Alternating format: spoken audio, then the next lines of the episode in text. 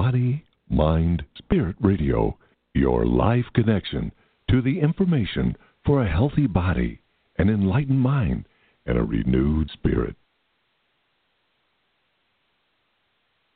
Good morning, everyone. I welcome you to today's show. And I'm grateful for you for the fact that you're listening in. And you know what that means? It means that you're trying to grow, that you're trying to live a life that flows easier, that has more clarity, less pain, and more joy. Isn't that what we all want? Yes, it is. However, not everyone is able, willing, or desiring to take active steps to change things in their lives or to change themselves to become better. Some people are content with leaving things just as they are. And why is that? Well, I tell you why. It's because it's too scary to change. Change is indeed a very scary thing. And there are so many unknowns. We are stretched out of our comfort zone and we're nudged towards learning different things.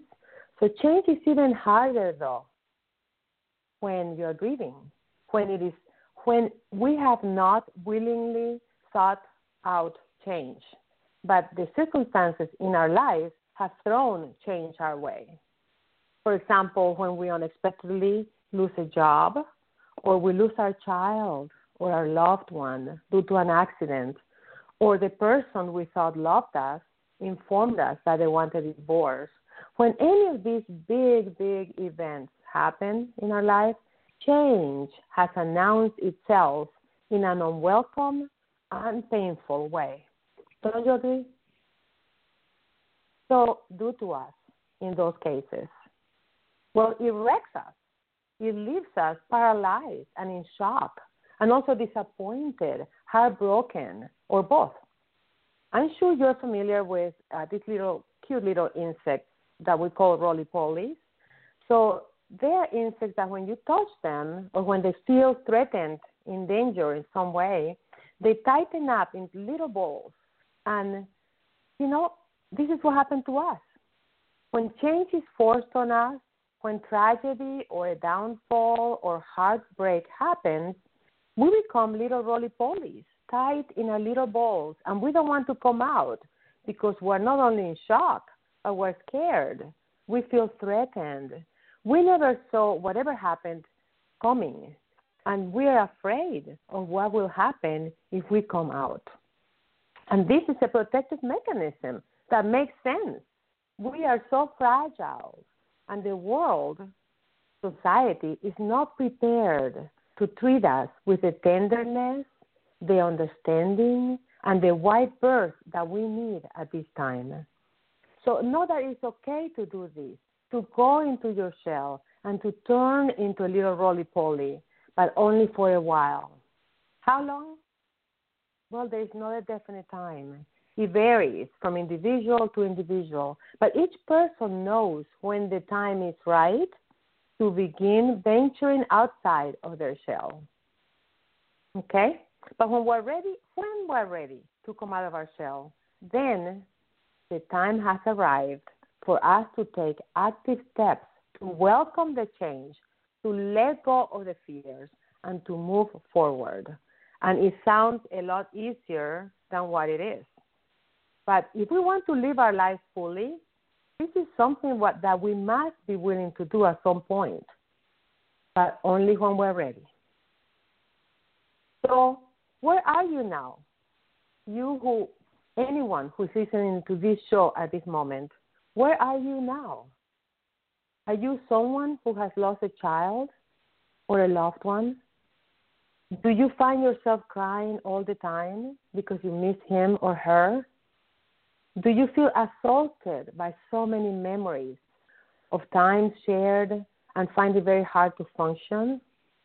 to continue to maneuver yourself through life, a life that you no longer recognize because it's so completely different and it just seems so senseless without your child, without your loved one. If so, you're not alone. And it does not matter how long ago the loss happened. The holidays always bring it all back to us. And it's hard. It's very, very hard. I know. I've been there. I've been there. It's been 22 years this year since I lost my son Christopher to cancer, to leukemia. And still, it's still hard. It's still, um, it's still have, but not in the same way. The hold that grief had on me just was released.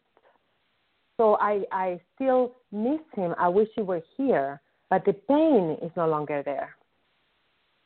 So I want to offer you some tips to help yourself during the holidays, okay? So the first one is number one, allow yourself to cry until you are completely spent. No more tears will come. Cry it all out, let it all out. With tears come healing, healing to your heart. The second tip is write a letter from the heart to your loved one, to your child, expressing how you feel, how much you miss him or her, the regrets that you have, the wishes that you have, how much you're struggling, how anything that you may want for them to forgive you, whatever it is that you need to get off your chest, write it down. Write it down in that letter. And after you have done that, burn the letter. And as you watch the smoke go up, visualize the words in the letter reaching your loved one. This is very symbolic, and symbolism and rituals are very, very powerful in in healing our subconscious. Okay, and you can do this letter writing as many times as you wish. Know that each time that you do it, a little bit of healing will enter your heart. The third tip is think of something that your child or your loved one would want you to do to make the world a better place. It could be something you can do for his or her sister, or for another family member, or for kids with cancer, or for kids with uh, cerebral palsy, or for people with Alzheimer's. Then do something for that group of people in their name. And this is how you can carry on with the legacy of your loved one. I guarantee you that where your loved one is, he or she will have a huge smile on his or her soul. The fourth step is give yourself permission to live again, to allow some happy moments into your life. Granted, happiness is completely the happiness that, that we feel after losing a loved one will never be the same kind of happiness that we felt before that. That that happiness that we had before was kind of happiness. It was a happiness that was completely trusting that nothing as horrible as what happened would have happened to us or to our family. Well, we lost that innocence. We lost that innocence when when when we lost our loved one. So now the happiness that we'll be able to experience is different. It's, it has a little bit of bitter sweetness there because we know whatever we have, whoever we have right now, can be taken away at any moment just by just by life and the random things that happen in life. Okay, but you still can achieve a measure of happiness. Okay, so this is what your child or your loved one wants you to do. Truly, truly it is. The fifth step is do your utmost to focus on positive thoughts rather, rather than negative thoughts. And I know that this is hard to do because what could be positive about losing someone you love with your whole heart? Nothing, right? So, what I mean is that dwelling on the negative will not change the fact that your loved one is no longer here with you. So at least the least the, the, la- the least that you can do is that you can consciously choose to channel your thoughts to the gift, the blessing that it was to have had that person in your life at all. Does this make sense to you? Feel free. I want you to feel free to call in, to call the show at 646 378 0378 if you want to comment. Any questions or anything that you would like to share, they're welcome, okay?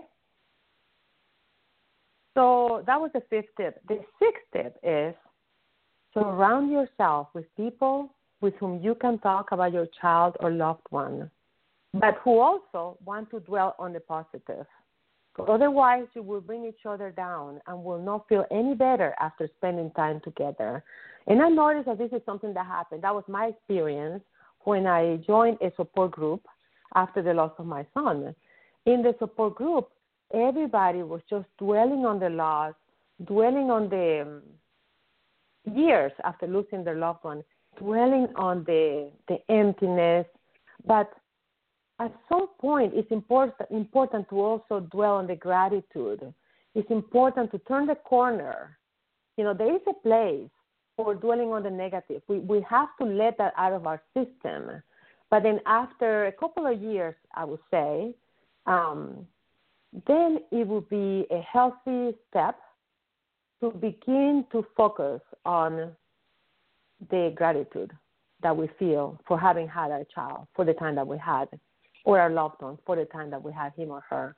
We cannot change. We cannot bring our loved one back, but we can do something to feel better ourselves. Okay? So this, if you get a live pine tree this year, get a one that, that you can plant, the, the one that has that comes in a pot that has the roots, you know. Because here's an idea: you could plant it in your backyard in memory of your loved one. And you know, and if it is your a child, you can order a small plaque and put a special name on it. And that is a be- that will be a beautiful thing to watch that Christmas tree, even if it is planted in your house. It doesn't have to be, even if you live in an apartment, it doesn't have to be planted outside. You can keep it in in your home, you know.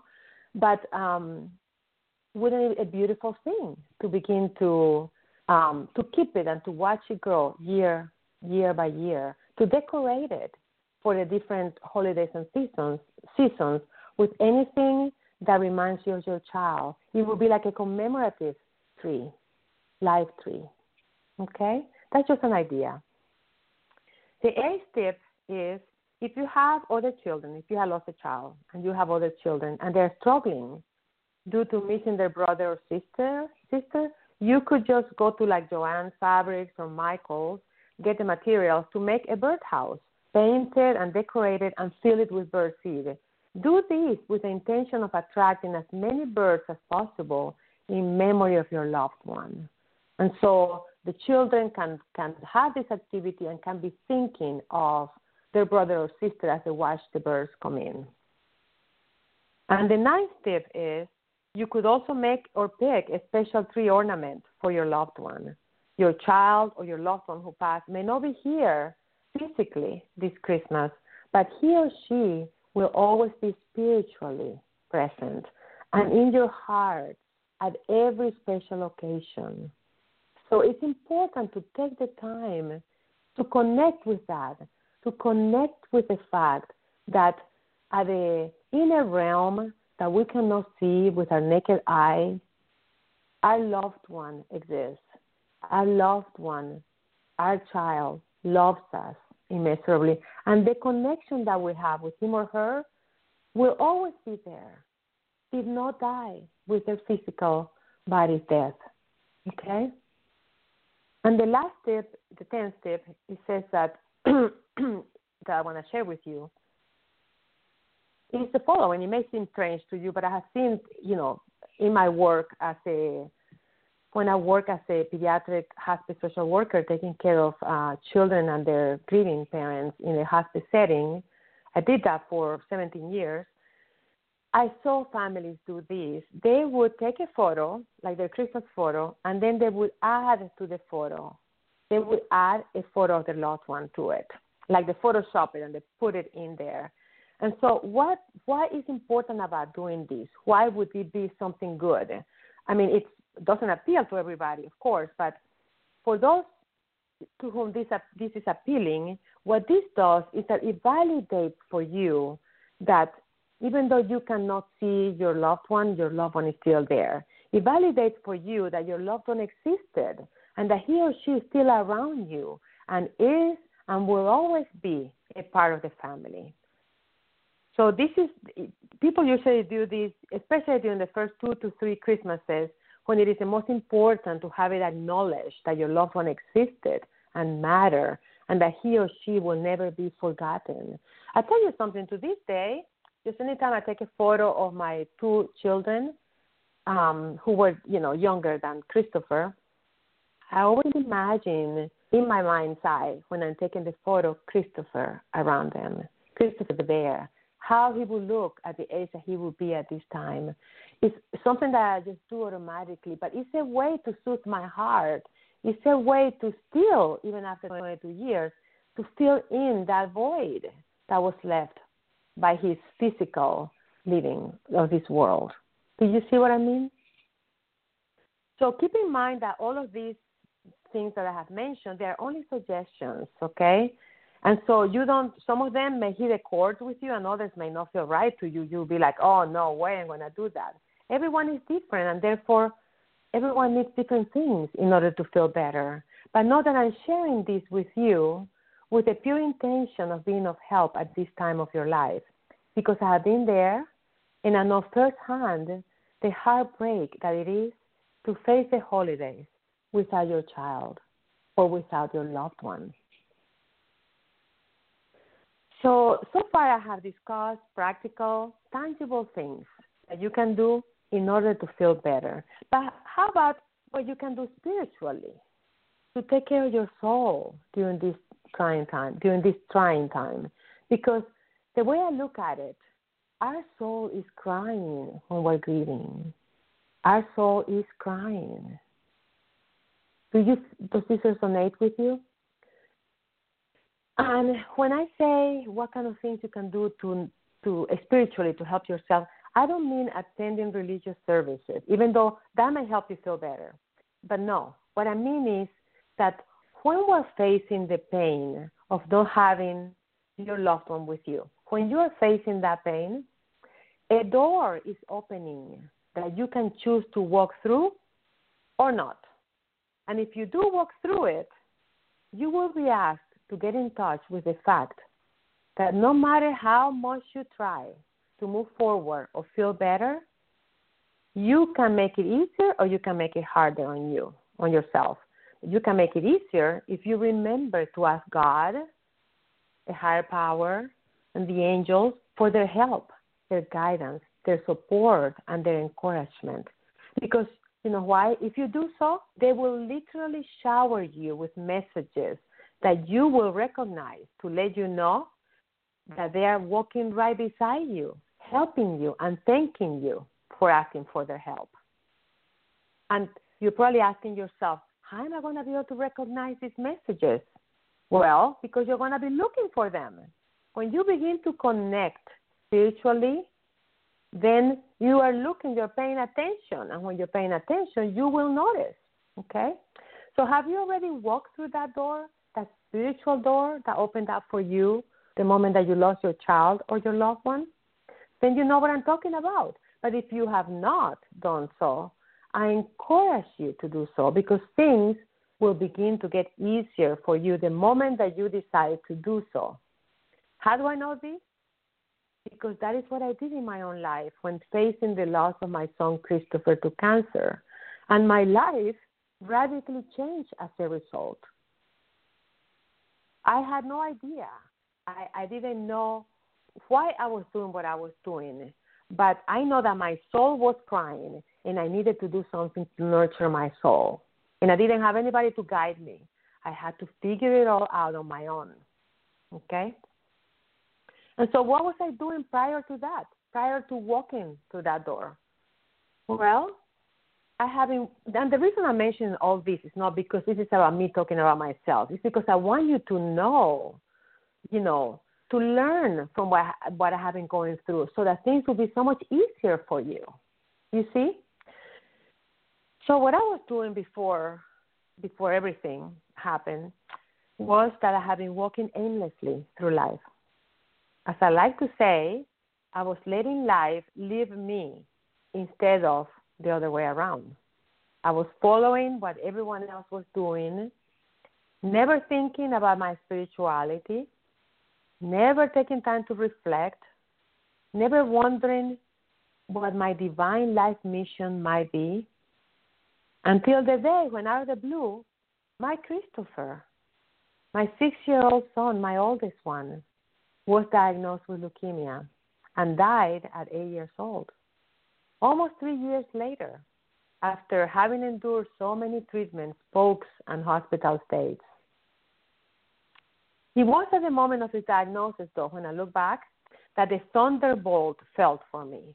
I immediately began to question my beliefs as well as the comments that people made to me. Questions that they were like, I, people would say that to me Aren't you angry at God? Don't you ask yourself, why me? It was so eye opening. When this was happening, it was so eye opening for me. I realized that those were not the right questions. No, at least for me, those were not the right questions. The right questions for me were why would I blame God for what happened? That was the right question. So I realized as I walked through that door that opened up that I didn't believe, I didn't and I couldn't believe in a God, in a higher power that sent leukemia to little children. No, no, no, no. No, I believed in a God that created this beautiful world and knew that random things can happen at any time. And that when they do happen, things such as life threatening illnesses, freak accidents, murder, suicide, you name it, when these things happen, we have a choice. We can blame God or a higher power or the universe, or we can take God's hand and say, God, please walk with me, hold me when I can no longer walk. Give me the strength to carry on and guide me so that I make the best choices for my son who is ill and for my family. So, what do you think about this? Have you also pondered about this when you were going through your own journey? What questions and what answers did you come up with? I would love, I would love it if you share any of them. Okay, so you could call in the show at six four six three seven eight or zero three seven eight and share your thoughts. So, as I was saying, with my son's diagnosis, realizations began to flood me. And they were spiritual realizations, and they helped me cope with what was happening to my precious child, to what was happening to my life and to my family. Because of those realizations, I did not hold any anger toward God. Not that there is anything wrong with being angry with God, but that just wasn't the case with me. I felt deep in my very soul that the force that we call God, higher power, the universe, whatever, loves us unconditionally and will not intervene to bring bad things to us. But however, once this world was created, there are things that can happen that are out of even God's control. Because I could not see God. I could not, really and truly, I still cannot see God as a puppeteer up in heaven, moving all the strings of us humans on earth and choosing my son to be terminally ill. No way, Jose. I did not believe in that type of God. And I may be that you do, and it's okay, you know, uh, some people do. And I respect, I totally, fully, and completely respect everyone's relationship with God because our bond with our Creator is very personal. Don't you agree? I'm just sharing here with you some of the aha moments I had during my journey of loss when I decided, not even consciously, I guess I just had no other choice. You know, my soul was crying so much. I had no other choice but walk through that door, through that spiritual door. Okay? So, what am I trying to convey here? I'm trying to convey that because of our loss, we have an opportunity to question everything we have believed so far, to get in touch with a different way of looking at life, a different way of looking at religion, a different way of looking at God, and a different way to look at what we believe in. And why is this so important? Because the majority of us grow up to be followers of the way in which we were raised by our parents, our society, our church, to be. This is how we were raised to be. And when we were children, we might have been told to not question things. So we took it all in, we absorbed it until, and, and we lived that way until the loss happened, the illness happened, happened, the accident happened, whatever the devastating, heartbreaking event was, it presented us with the option of examining ourselves and our beliefs. And when we do this, we learn a lot about ourselves. We learn clarity. We begin to get in touch with spiritual truths that are deep and that resonate deeply within us and that helps us move forward so that we can experience a better life, even though we have had such a tremendous loss. What do you think about what I'm saying? Do you agree with this or not? Have you been doing your own self examination, asking yourself deep questions about life and about death? Let me know. Share it with us. Feel free to call in the show. Well, do you know something? Sometimes during my wanderings and ponderings about life and about God and about everything, I became aware, I became in touch with the angels. It happened as I was struggling to rebuild my life after, after not only losing my son, but also after divorcing his father a few months after his death. I had so many fears and there were so many unknowns. Well, that's when I bought my first deck of angel cards. And that was 20 years ago. And at first, when I would draw a card or cards, I felt frustrated because I did not feel that the answers to my questions that I was receiving, the answers to the questions that I was asking. But in time, as I continued, I kept at it, I realized, you know, that first of all, the messages that we receive from the angels are subtle. And that in order to receive them, we must first develop our intuition. And in order to develop our intuition, we have to make time for silence and for reflection. And once we do that, we will know when to stop shuffling the cards. We will sense somewhere inside of us that this is the card or the cards that I am meant to choose for this reading. And cards will jump out of the desk and or out of the deck when you're shuffling, and that is the angels. They're like tripping over themselves to give you that particular message.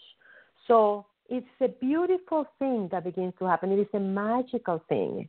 And it took time and I had to be patient, patient, but my patience paid off.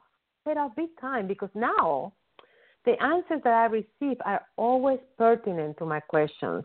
And what that does is that it affirms for me that that connection that I have with the angels is real and that I'm not alone trying to solve all my problems because they're around, willing, able, and wanting to help me. Do you want this for yourself? Can you imagine what it would be like for you to feel less anxious, less afraid, to be able to not only be open, but to be able to identify and to act upon guidance from God and the angels who know and who see everything?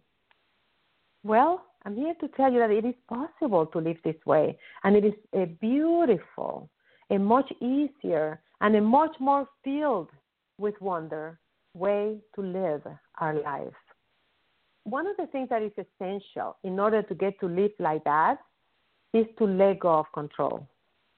To realize that any control that we think we have about what happens in our life is a delusion. The truth is that we do not know whether we're going to be here tomorrow or whether our loved ones will be here either. Now, do we want to keep that present in our minds? No, we do not. It feels too morbid. But, you know, once you lose a child or a loved one, you are faced with this truth head on. And that realization changes you. It changes the way you see life and the way you express your love. At some level, those who are bereaved, we tend to live life more intensely because we know firsthand that we cannot take it for granted, that we will always have those ones that we love around us. Does this touch a chord with you? If it does, let me know. Let me know. Call the show. So let's go back to the subject of control. And you're probably asking yourself, well, how can I let go of control? How can I do that when so many fears enter my life after having lost my child or my loved one? Well, that is our task. That is the work that we need to do. For any of you who listened to my last show, if you remember, if you listened to it, I discussed how, as adults, part of what we need to do to grow spiritually is to begin to let go and to trust in our higher power, God and the angels, to trust that they will protect you and take care of your needs while you do the necessary work to make it happen by following their guidance. I also talked in my last show about the fact that when we're children, we live that way. We don't worry about how we're going to get our food or pay the mortgage or get clothes. No, for the most part, unless we have very unfit parents, we trust in our earthly parents. We trust in their ability to take care of us and to provide for us.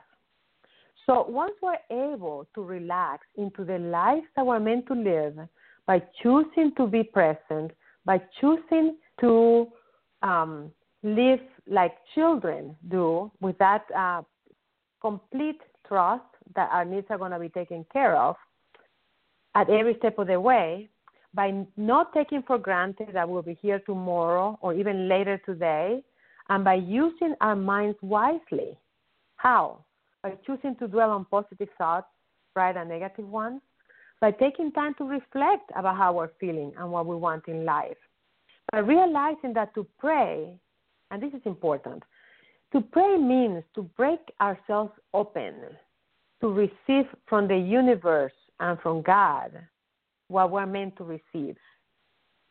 To pray does not mean that we're asking for what we want. No. To pray means that we're asking and we're trusting that God, the universe, the higher power, the angels, they know what is best for us and for others. And so when we pray, we ask for what is best for us and for others. And that is what praying means. So we truly, we truly cannot get mad at God because He did not answer our prayers the way that we requested them. Because when you ask that way, you're showing that we are showing that we do not trust that God or a higher power knows what is best for us, what would be the most conducive event to our spiritual growth, which is what matters in the end when all is said and done. Do you see how there is a path that we can take that will lead us to experiencing dramatically better, more enjoyable, more fulfilled, and more peaceful lives? So, what is the caveat? The caveat is that we need to be willing to do a lot of work along the way, that we need to be willing to excavate inside ourselves, to go into our own archaeological dig inside of ourselves, to, to unearth the feelings that we have been denying, to heal the wounds that we have buried in our hearts, to get rid of the fears that lead us to worry incessantly to get rid of the habits that we need to let go of. And it can be daunting, all this work. But let me tell you, it's worthwhile. It is so worthwhile. Worthwhile. Because while doing this, what will happen? Well, you will be able to figure out what you came to this world to do. You will be able to figure out what your gifts are. You will be able to do that. And you want to know what mine are? Well, part of the reason why I'm here right now doing this show. I have realized, and it took me a long time, but I have realized that I have the gift of being able to see the big picture, which means that when I talk or when I meet with a client and hear the struggles that they're facing, I'm able to clearly see the steps they need to take in order to go from a life of struggle to a life of ease. And it took me a long time to realize this you know. And the way that I do it, the unique way that I do it, is is that it involves a connection with the spirit. This is a much more powerful way going from struggle to ease than just doing it, um, just following practical and pragmatic ways using your mind. When you access the spirit, the the changes can truly appear magically and can truly just it, it skyrockets our healing. So that is what is unique about my approach with my clients. So my divine, where I realized my divine mission involves helping others navigate through their own individual path towards the life that they have always wanted to live, the life that they were meant to live. So, to that purpose, in my initial course, I teach my clients to do what I call emotional feng shui to their lives. And so, once they have clear, because you know, feng shui is all about clearing, opening space. Once they, they clear their emotional, you know, field, they are ready to begin to connect and trust in their intuition so they can then go on to take my next course, the next level, which is called Say Hello to Your Intuition. And after that, after they are able, they have learned, I have taught them how to connect with their intuition, then they can choose to work with me in my mastermind class that is called the Intuition Gateway. And in that way, they can access the angels and God and transform their lives radically through their guidance and their support. Now, wouldn't you love to figure out what you came into this world to do before you were told to do, you know, something that will make enough money or gave you certain prestige or before you were made to feel inadequate or not enough by society, schoolmates, friends, or family? I know that most of us can relate to this sort of experience that of wanting to do something or feeling drawn to a field and being told that we will not be able to make a living doing that or hearing comments about us that made us feel bad or not smart enough or not sociable enough or, or whatever, not enough. Can you relate to this? If you have tried for a long time to change your life without success, to if you have felt, been feeling confused and lost and feel like you're spinning your wheels, like you are like a little hamster in that wheel and you can't, you know, jump out. If you're feeling that you know that something is missing, but you don't know what or what steps to take to, to find that, perhaps your moment has arrived and the moment is now. And if you're feeling that this is the case, I want you to feel free to contact me. You can email me at Selene Negrete author at yahoo.com. And that way we can set up a phone call to talk about whether what you want to see in your life and what I bring to the table are a good fit. You got absolutely nothing to lose and everything to gain. So, why am I talking about this? Well, I'm talking about this because I'm passionate about the fact that it is never too late to make the necessary changes within yourself so that your outer world will change for the better. And you know why? Because I did this in my own life. What's amazing is that I did this after the loss of my son and not before. I was lost. I was floundering in a life of misery and deep discontent, but I felt stuck. So it was actually the diagnosis and the subsequent death of my son Christopher that brought about the insight into what I needed to do to radically transform my life for the better, to what I needed to do in order to figure out what my divine mission in life is, and what I needed to do to continue to live without my beloved son and to give myself permission to be happy again in spite of his loss.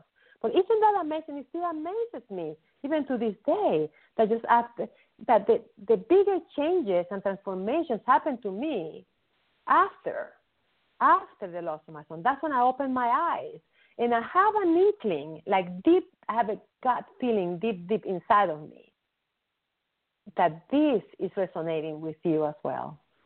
That these questions, that these yearnings are also within you. Am I right? So the point that I'm trying to make is that your life is not over, even though it feels that way, because of your devastating loss. I know that it feels as, as if it is over, and it will continue to feel that way for quite a while, especially if your loss is recent, within a year or two, or three, or four, or five, especially when it's a child that you have lost. I know that it took it took five years. It was after five years that I began to feel a sort of a release of the tight hold that grief had over me. It took five years. But you know what I believe? I firmly believe that when we lose a child or a loved one, they, our child or a loved one, they begin to work diligently with us to help us heal from the realm, from where they are, from the spiritual realm. They begin to work diligently, diligently with us to help us heal so that we can continue to live instead of being stuck in a cycle of suffering, in a cycle of pain, in a cycle of regret, in a cycle of guilt, in a cycle of sadness. Because that is the last thing our children or our loved ones want for us. Do you believe this? If you do, you will feel in your gut when you hear your words that, that this truly is what you believe. And let me know what you think by calling this number 646 378 0378. So I ask of you what questions, what realizations, what yearnings have your loss, have your loss brought into your life? Because those deserve to be brought into the light, to be examined, and to be pursued. They are rising up to your conscious level for a reason. And, and you know what? It's not a coincidence. This is happening because your time to step up into a new phase in your life has arrived. Are you ready to do this? I mean, you don't have to do it. Plenty of people ignore the insights and realizations that come, and not because they want to ignore them, but because you know what? When something like this happens, we're just doing whatever it is that we need to do in order to survive, to make it day to day. So, you know, you don't have to be ready. My point in, in mentioning these things is not to make you feel bad. There is no room for making you feel bad. There is no need for you to feel bad at all. But I do know that the time comes when, when the time comes when you will be ready to pay attention to the insights, to pay attention to the realizations. You know, when you choose to ignore them or to just not ignore them, but when you're not able to, you know, listen to those or to get in touch with those realizations, well, life is not easy. It's not inspired. It's not fulfilling. In fact, it feels like an effort just to survive, just to make it day to day. And is that what you want for yourself? I mean, long term, I don't think so. I really don't. I think that if you ask yourself that question, you will get the answer deep inside of you that you don't want to continue to live like this. You may have to for a while, but you don't deserve to live like this on the long term. No, you did not deserve what happened. You did not deserve what happened to your loved one or to your child. So, in the back of your mind, you might be thinking that you deserve to be miserable in order to atone for what happened to your child but that is not the right way to go about it, is it? No. There is no need to atone for what happened because what happened was not under your control, was not your fault. And no matter how miserable you choose to be in your life, nothing is going to bring back to life the person that you lost, right? How I wish that were not true. That there was some way to go back in time and change the events that happened to us. But unfortunately, that is not the way this physical world works. So know that there is always hope. This is the message that I'm bringing to you. This is what I'm about. There is always hope. The hope that you will be reunited with your child or with your loved one at the end of your life journey. This is something I firmly believe in. The hope that not only you can survive such a loss, but you can learn to live better as a result of it. And what do I mean by better? I mean a life where your every action is rooted in the deep knowledge that every second of life is a gift, can be taken away. And because of this, you make sure, you make darn sure to be present as much as possible in whatever you do with whomever you interact with, be it someone at work, at home, strangers, or friends. A life in which you discover your special gifts and find a way to make a living while joyfully using those gifts to make a difference in the lives of others. That life, that very life, is waiting for you at this moment. Does this resonate with you? Does it resonate with anyone who is listening to my show today? Let me know if you agree or disagree with anything of what I have been talking about because I welcome your comments. Now, some of you may know that this summer I published a book. The title is Not Your Usual Grief Book How to Heal While Connecting with Your Child Who Died. And this book is a book that brings in the spiritual element to, um, to help in the healing process. And it encapsulates everything that I have learned during my own journey of grief as well as during the 17 years I worked with grieving parents and children as a pediatric hospice social worker. And this book is a true labor of love. And I want to make an offer to anyone who is listening. If you would like to receive a free copy of my book, be the first person to call into the show. You can share what your biggest lesson has been after your loss. And when you do that, I will put a signed copy of my book in the mail after you give us your name and address. And this book is very special and is particularly helpful for parents who have lost a child over a year ago. And even though it is written for bereaved parents, the contents of it, the practices in it, can be utilized by anyone who has lost a loved one with equal results. I hope you take me up on this offer because you will not regret it. The book includes an eight week step by step process to help grieving parents heal Notice that I'm not saying that the grief will stop. What I'm saying is that healing is possible, and that when healing takes place, it allows the person to move forward while always having their child or loved one ever present in their minds, hearts, and lives. So, does this make any sense? If you would like to receive this guidance for free, then don't hesitate to call in. I will share with you that as heartbreaking as it was to lose my child, it would have been more heartbreaking if I had allowed it to stop me from living or moving forward. Don't you agree? As a result of the work I had done in my life, a work that you can also do in your own time and only when you're ready, I have experienced what I consider to be a miraculous transformation, but it has taken me years and years because I had to figure it out all on my own. I had to read lots and lots of self help books and go to many retreats, conferences in order to get to this point in my life where I feel clear about my place and my mission in this world, where I'm at peace with my relationship, where I'm not bitter or angry or depressed. So I want to make it easier for you. That is the reason I wrote this book and the reason why I offer the courses and the programs that I offer. If you are a grieving parent, you can follow the steps in my book yourself and begin to experience positive changes on your own while taking a longer time to see those changes. Or you can choose to have me be your guide so you can see faster results for your efforts. So instead of having to go to many places, see many people, read many guides, books, and, and sign up for many different courses or programs, you can find it all in one place. One comprehensive nugget of invaluable assistance to you. And the key to your healing is coming from someone who has walked in your shoes. How I wish, let me tell you, that there had been someone offering what I offer available when I was grieving. But sadly, there wasn't.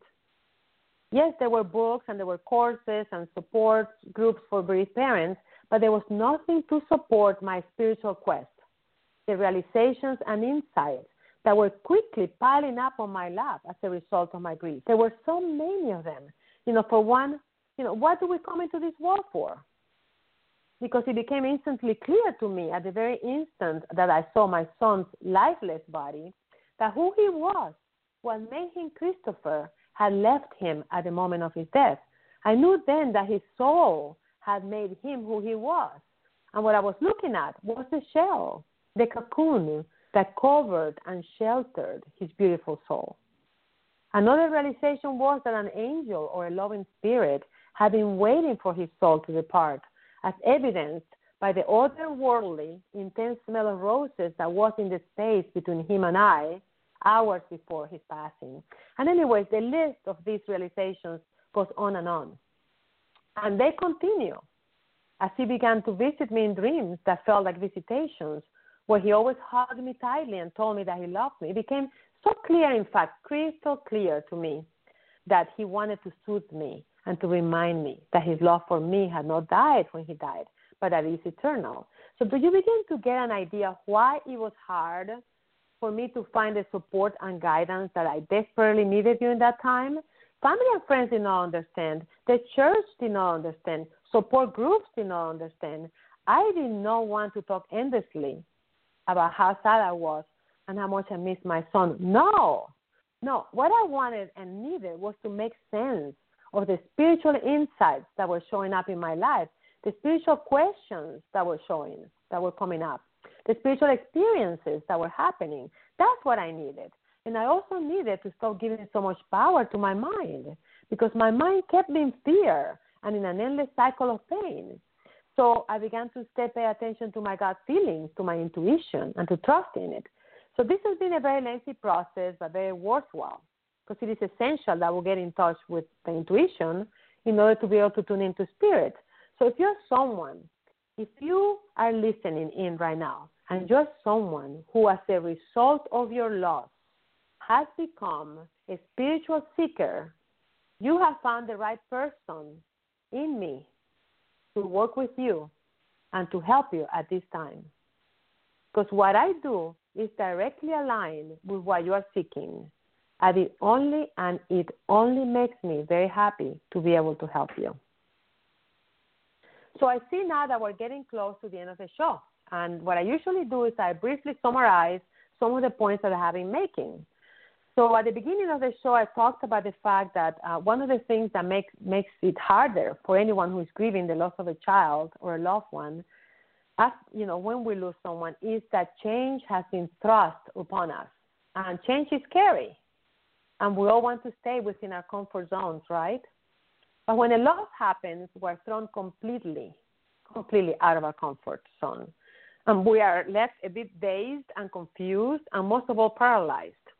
So I also discussed how going into our shells as a result of the loss is a normal coping mechanism because we need to protect ourselves from further pain. The pain that we're feeling is unbearable. And it's normal to do so for a certain period of time, which varies between individuals. But after a while, it becomes necessary that we get out of our shells and begin to face our lives.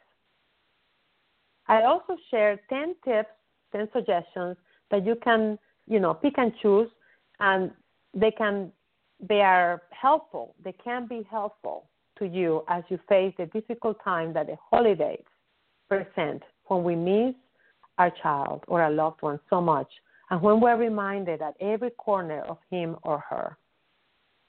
I then talked about what we can do to support our spirituality while grieving. And one of the ways to do that is to remember that God and the angels are only waiting for us to ask for their help. If you're feeling angry at God because your prayers were not answered or feel let down, you can always ask the angels, who, as the messengers of God, can help you a great deal at this time and whose pure energy will be extremely healing to you. Then I talked about how I came, I explained a little bit about um, how I came to figure out what my gifts are and how to offer them to the world and to you. Uh, it is with a humble heart and with a pure intention that I'm here today during this show and that I wrote the book, Not Your Usual Grief book, How to Heal While Connecting with Your Child Who Died. Who died. I feel that the best way to live after you have experienced the loss of a loved one is to share what you have learned from that experience with others. So that is exactly what I'm doing in my work. And I went on to offer um, to give a free copy of my book to the first caller that calls into the show, and um, and decides to share the most important lesson that he or she has learned from their loss. And if nobody calls in today, I will repeat my offer during the month of December. And one thing that I want to do is I want to encourage you to share the information about my show with any friend or anyone who you think would benefit from listening to this show. You never know what a difference doing that can make on another person's life.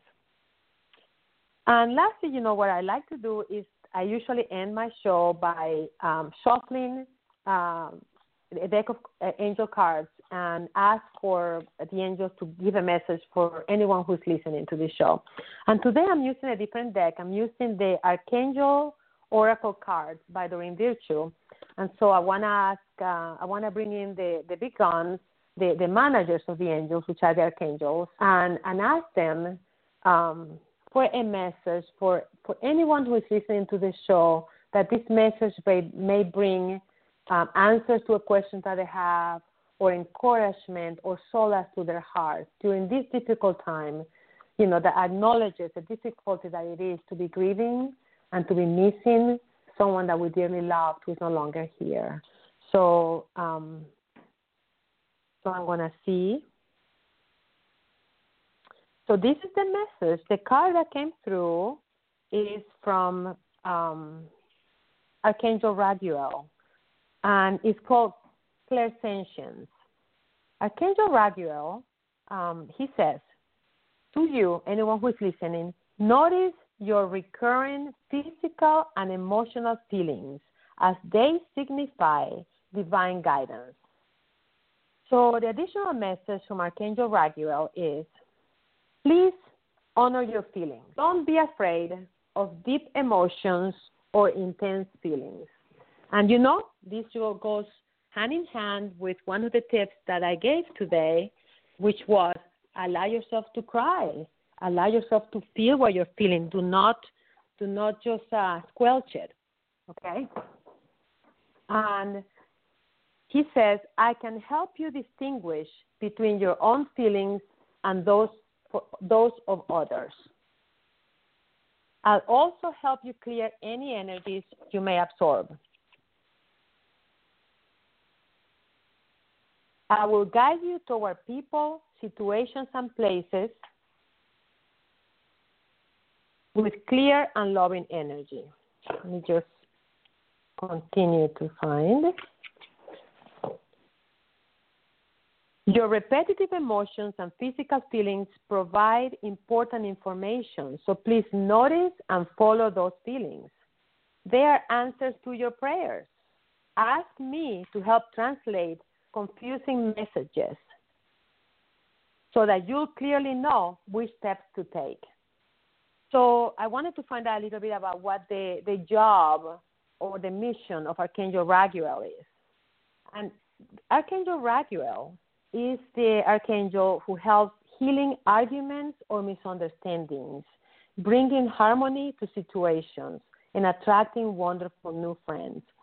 So, this archangel who helps with any kind of um, arguments, misunderstandings, uh, needs for harmony in situations, is just giving you a message for you to pay attention to any physical or emotional feelings that you're having and to honor them and to recognize that he is trying to give you to give you um, to answer the questions and the prayers that you're asking. And what you can do if you if you don't know really what those physical and emotional feelings mean, you can say, Archangel Raguel, please help me translate confusing messages so that I will clearly know which steps do I need to take. So this is a very, very beautiful message from Archangel Raguel for this week. I hope that it resonates with you and that you take it to heart and keep in mind during this week. I want you to know that if you um, would like to contact me, again, you can email me at Selene Negrete author at yahoo.com or you can um, private message me at my Facebook page um, which you can find on Facebook um, if you look for uh, Spirit Whispers with Selene. Or you can also check out my website, which is www.notyourusualgriefbook.com. In there, you will find the link if you wanted to purchase my book, Not Your Usual Grief Book How to Heal While Connecting with Your Child Who Died. And you can also find out more information about my work and my background. So I just uh, will leave you at this point. I will carry you, though, in my heart. And I also want to let you know that in my Spirit Whispers with Selene Facebook page, every Monday at 11 a.m., I do a video and I bring a message from the angels for that week. So you are welcome to visit me there. I do a live stream every Monday at 11, okay? So I'll carry you in my heart until next Thursday when I'll be back with you from 10 in the morning until 11. Take care and blessings to you.